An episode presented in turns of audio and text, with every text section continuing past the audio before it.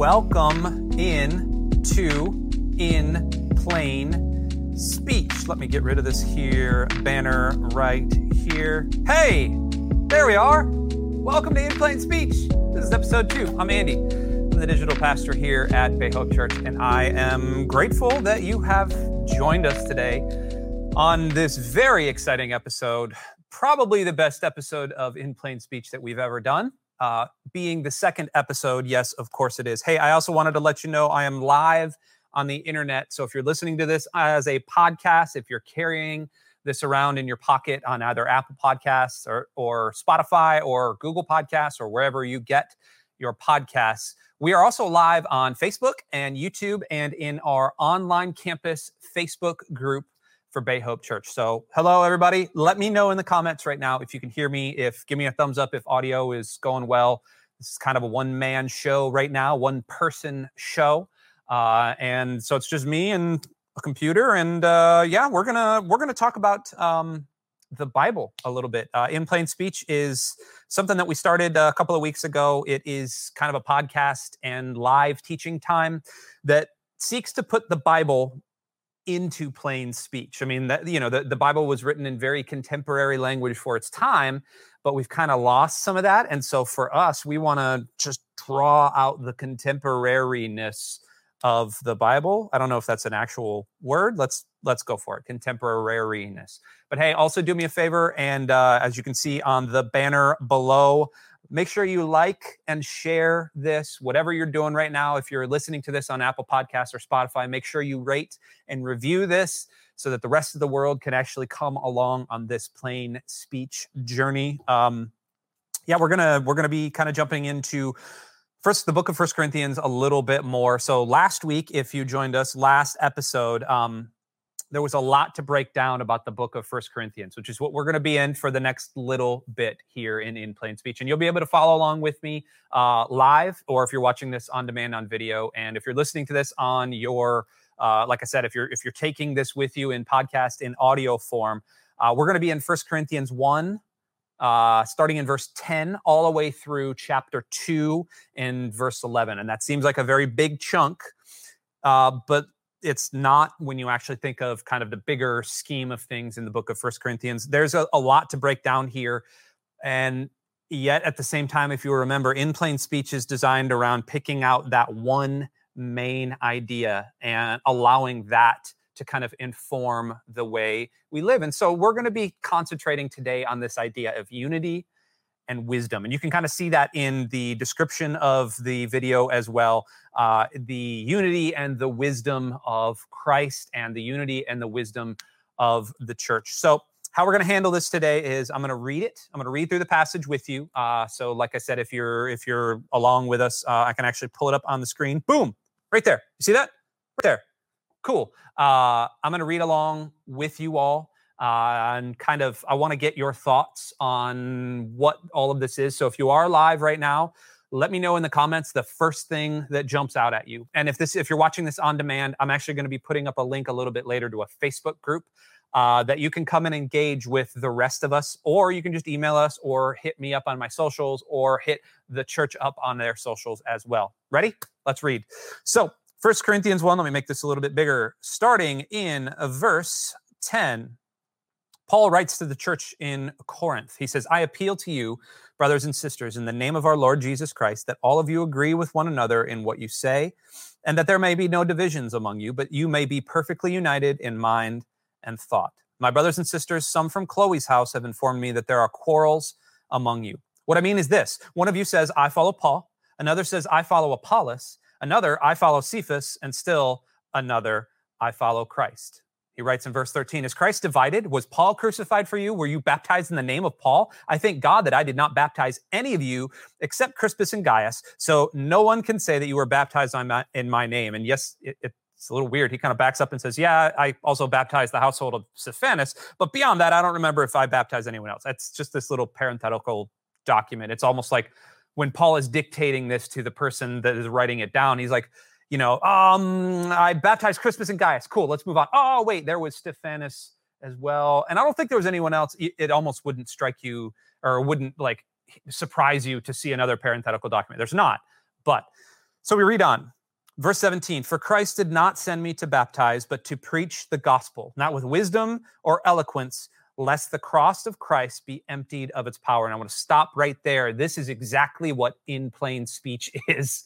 I am not wise. I am not eloquent. I am but a middle young adult male uh, who is just kind of trying to contextualize the Bible with you for you. So uh, I'm right there with you, Paul. No wisdom, no eloquence here. Let's read on. Verse 1, chapter 18 For the message of the cross is foolishness to those who are perishing, but to us who are being saved, it is the power of God. For it is written, I will destroy the wisdom of the wise, the intelligence of the intelligent, I will frustrate.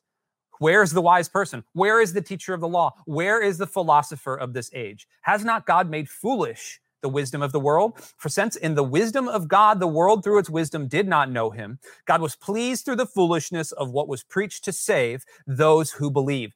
A lot of whole stuff there. We're going to come back to all of that. So just just so you know. Verse 22 Jews demand signs and Greeks look for wisdom, but we preach Christ crucified, a stumbling block to Jews and foolishness to Gentiles. But to those whom God has called, both Jews and Greeks, Christ the power of God and the wisdom of God. For the foolishness of God is wiser than human wisdom, and the weakness of God is stronger than human strength. Verse 26 Brothers and sisters, think of what you were when you were called. Not many of you were wise by human standards, not many were influential, not many were of noble birth, but God chose the foolish things of the world to shame the wise. God chose the weak things of the world to shame the strong. God chose the lowly things of this world and the despised things and the things that are not to nullify the things that are, so that no one may boast before him. It is because of him that you are in Christ Jesus, who has become for us wisdom from God, that are that that is, excuse me, our righteousness, holiness, and redemption. Therefore, as it is written, let the one who boasts boast in the Lord. Now that's the end of chapter one. We're going to move into chapter two real quick, but I do need to take a quick pause, a quick timeout, and point you back to verse 30 and 31. We're going to be coming to this very soon. I'm going to read it again. It is because of him that you are in Christ Jesus who has become for us wisdom from God. That is our righteousness, holiness, and redemption. Therefore, as it is written, let the one who boasts boast in the Lord. So uh, uh, there's a whole lot of wisdom and a whole lot of nonsense, and just in the spirit, uh, the spirit of in plain speech, we're going to be focusing in on this. Let me read the rest of the passage, and then we'll jump back to this. So 1 Corinthians 2, verse 1. And so it was with me, brothers and sisters. When I came to you, I did not come with eloquence or human wisdom as I proclaimed to you the testimony about God. For I resolved to know nothing while I was with you except Jesus Christ and Him crucified. I came to you in weakness, with great fear and trembling. My message and my preaching were not with wise and persuasive words, but with a demonstration of the Spirit's power, so that your faith might not rest on human wisdom, but on God's power. We do, however, speak a message of wisdom among the mature, but not the wisdom of this age or the rulers of this age who are coming to nothing. No, we declare God's wisdom, a mystery that has been hidden and that God destined for our glory before time began. None of the rulers of this age understood it, for if they had, they would not have crucified the Lord of glory. However, as it is written, what no eye has seen, what no ear has heard, and what no human mind has conceived, that is from Isaiah 64, verse 4 or sorry, Isaiah 64, I can talk, verse 4. The things of God has prepared for those who love him. These are the things that God has revealed to us by his Spirit. The Spirit searches all things, even the deep things of God. And we're going to stop there. I know it said it was going to verse 11, but we're going to stop right there at verse 10. So let me shrink this down a little bit. There's a whole lot there whole, whole, whole lot there, whole host of things there. And I want to go back to that one thing that I said we were going to talk about. Uh, let me find it. Where is it? If you're listening to this on the audio version, you have no clue what I'm talking about. Right here. Boom. I'm going to highlight that in the old blue and I'm going to come back to you here. The idea that wisdom comes from something other than ourselves is kind of a foreign subject to a lot of us. If you remember from last week, the main problem with the church in Corinth that Paul is writing to. So Paul's already written one letter, letter, excuse me, and that letter got lost. This is the second letter that Paul is writing to them. And the main problem with this church in Corinth is that they've actually forgotten what it means to be Christians. They've forgotten how to be a church. They have forgotten how to conduct themselves as Christians. And that's a big deal. And Paul is kind of cl- trying to clear all of this up. Culture then, just like it does now, it influences us so, so much. I mean, I, it, it influences me to no end the way I dress, the way I speak, the things I do, the foods I eat, and you as well. Culture influences you whether you want it to or not. Some of us are deeper into that influence, United States, but the Western world in general tells us that we need to run after our, our own desires and our own thoughts. It's funny, I'm, I'm preparing a message for uh, the harbor, uh, our college campus, our USF, which is University of South Florida college campus. And I'm going to be preaching it next Tuesday at their physical in person gathering. I'm actually talking about worship, but I'm talking about a communal form of worship. And anyway, one of the points that I'm making in that message is much along the same as what I'm going to say to you here today. Culture, yes, influences us. But when you look at what American culture says to be, what's the first thing that comes to your mind?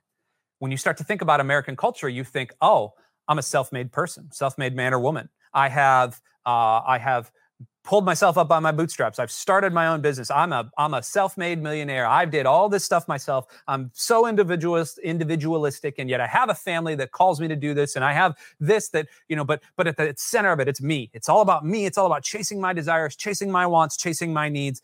Wisdom then is found on any single thing that fulfills me that tells me what to do. It's in the algorithm that tries to pull me further into it. Wisdom is found on an app on your phone, then, or it's found on your computer, or it's found from social media, or it's found on a podcast. That's where we get our wisdom from because we innately know that something that's telling me to be me and me to be stronger and me to be wiser and all those things is, of course, perfect for me. But Paul is telling us right here in First Corinthians, the end of First Corinthians, that that's not the case. Wisdom is not found in in my own individualistic thing. 1 corinthians 1 verse 30 christ is our wisdom. Let me read it again so that you let me it's because of him that you are in christ jesus who has become for us wisdom from god. That is our righteousness holiness and that big word redemption. It's because of christ that we are saved it's because of christ that we are redeemed it's because of christ that we're able to live eternally. But not only that, I think a lot of Christians just stop at the cool, I'm saved. Let's go live, man. A lot of times we stop there and we don't actually step into the second part, which is where our filter is. So we've got the salvation, yes, but we also need to filter our things. We need to filter our life through the lens of Jesus Christ. That's where wisdom comes from. And wisdom is just simply a way of looking at the world. And so when we become believers, when we start to actually value that relationship with Jesus, we begin to value this filter that we have around us.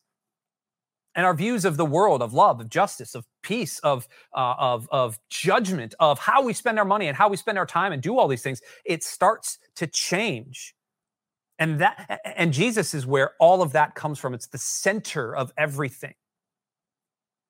That's what Paul is saying in this passage. And there again, there's a whole lot here. I'm pulling out the big main topic. Boom, right now. It's a beautiful, beautiful thing this sort of unity that happens when yeah you know paul's talking about the church and paul wants the church to do and we're going to talk a whole lot about the church trust me. We're going to talk about unity in the church but but what paul is talking about here is the unity that comes from us knowing jesus and us knowing our church and the wisdom that kind of is this just cyclical thing jesus feeds into us we feed into the church the church feeds back into god and it's just it keeps going round and round and round in circles and so this is kind of the point of this entire passage. I, uh, I, you can see from the bottom of here if you're live. I would love it if you went to facebook.com slash group slash Bay Hope Church. I want to know what you pulled out of this. I want to know the in plain speech thing for you, kind of the big point, because really this passage is all about being wise. And I want to know what being wise is for you. I want to know what that one practical step that you can take today in being wise. What's one practical way that you can that you can kind of step forward in being united with your church or with your family or better yet with God? What is one practical step? For me, honestly, it's been meditation. I've been taking just a few minutes out of the day, sitting in the morning, usually after a cup of coffee. So it's before the coffee is kicked in, so I'm not really jerky. Calming my breath, calming my emotions, calming everything, and connecting with God, connecting with the wisdom that has created me, that knows me better than I know myself. That's the practical step for me. That's where my wisdom comes from. That's where my filter comes from. What about for you? What is that practical step for you? I invite you today uh, or whenever you're watching this or whenever you're listening to this to go to facebook.com slash group slash Bay Hope Church and let me know. Or go to any of our socials at Bay Hope Church and let me know. Just reference, you know, this right here. Say, hey, I was listening to Pastor Andy on uh, this thing. Darcy, thanks for posting this, Darcy. I love this. Being wise is not thinking I am in control. God is in control and being in charge, which equals wisdom. Darcy, I completely agree. And I love the fact that you said it's not thinking that I am in control. Again, that fights back against that, that individualistic society that we all have been living in. We've all been growing in, and we've all been kind of raised in. It's us pushing back against culture and saying, no, no, no, no, no, no. I'm not going to find my wisdom on that app. I'm not going to find my wisdom in that magazine or in that podcast. Mag- Nobody reads magazines anymore. Let's be honest. I'm not going to find that in that Google Reader thing, or I'm not going to find that uh, in that social media account. I'm going to find wisdom from the true word of God in the Bible. And that's what we're doing here at In Plain Speech. I want to thank you for joining me here. Darcy, thanks for responding. Anybody else at any point, whenever you're watching this, feel free to jump in the comments. I'll be pulling them back up and I'll be responding to them as I see them. Uh, if you want to email us, you can always email me uh, at any of our any of our accounts. All of our email information is located in this. Absolutely darcy thank you for being here. Uh, thanks so much for being here. Uh, i want to pray for you if you don't mind wherever you're at right now uh, whenever you're listening to this. Let me pray for you. Let me pray for unity and pray for wisdom. So let's just take a brief moment. God thank you for your love for us. Thank you for your care and your mercy and your generosity. Thank you so much for allowing us to be your children and your people. And god thank you for wisdom Thank you for what no, allowing us to know what it means to be truly saved, to be truly redeemed, to be truly uh, yours. God, thank you for really taking care of us. And most importantly, God, thank you for saving us so that we can live in eternity with you. God, today I'm asking that we each can have one practical step that we can take to continue to really live out what it means to be a believer, God. And for those of us that are far from Christ, that are just kind of diving into the Bible right now, God, I'm praying for them. They're listening to this right now and they're going, these guys are crazy. These people are crazy. But God, we we we know that we have the the secret to eternal life. And for those that are far from Christ, God, we're praying that that you start to impress yourself upon them. That the Spirit moves and the Spirit really kind of allows them to take steps into your faith, into being your children. God, thank you so much we're praying all these things in Jesus' name. Amen. Hey, thanks for joining me today here on episode two of In Plain Speech. Remember to keep sharing all this stuff. Our production quality is just going to keep going up and up and up. We're going to have music. We're going to have all the things. And if you're listening to this in podcast form, you're going, I hear the music coming in right now, Andy. Yes, you do. Congratulations. Hey, I love you. And like I said, jump into that group. I will talk to you. Uh, music, intro, words, whatever. I love you. I'll talk to you guys later.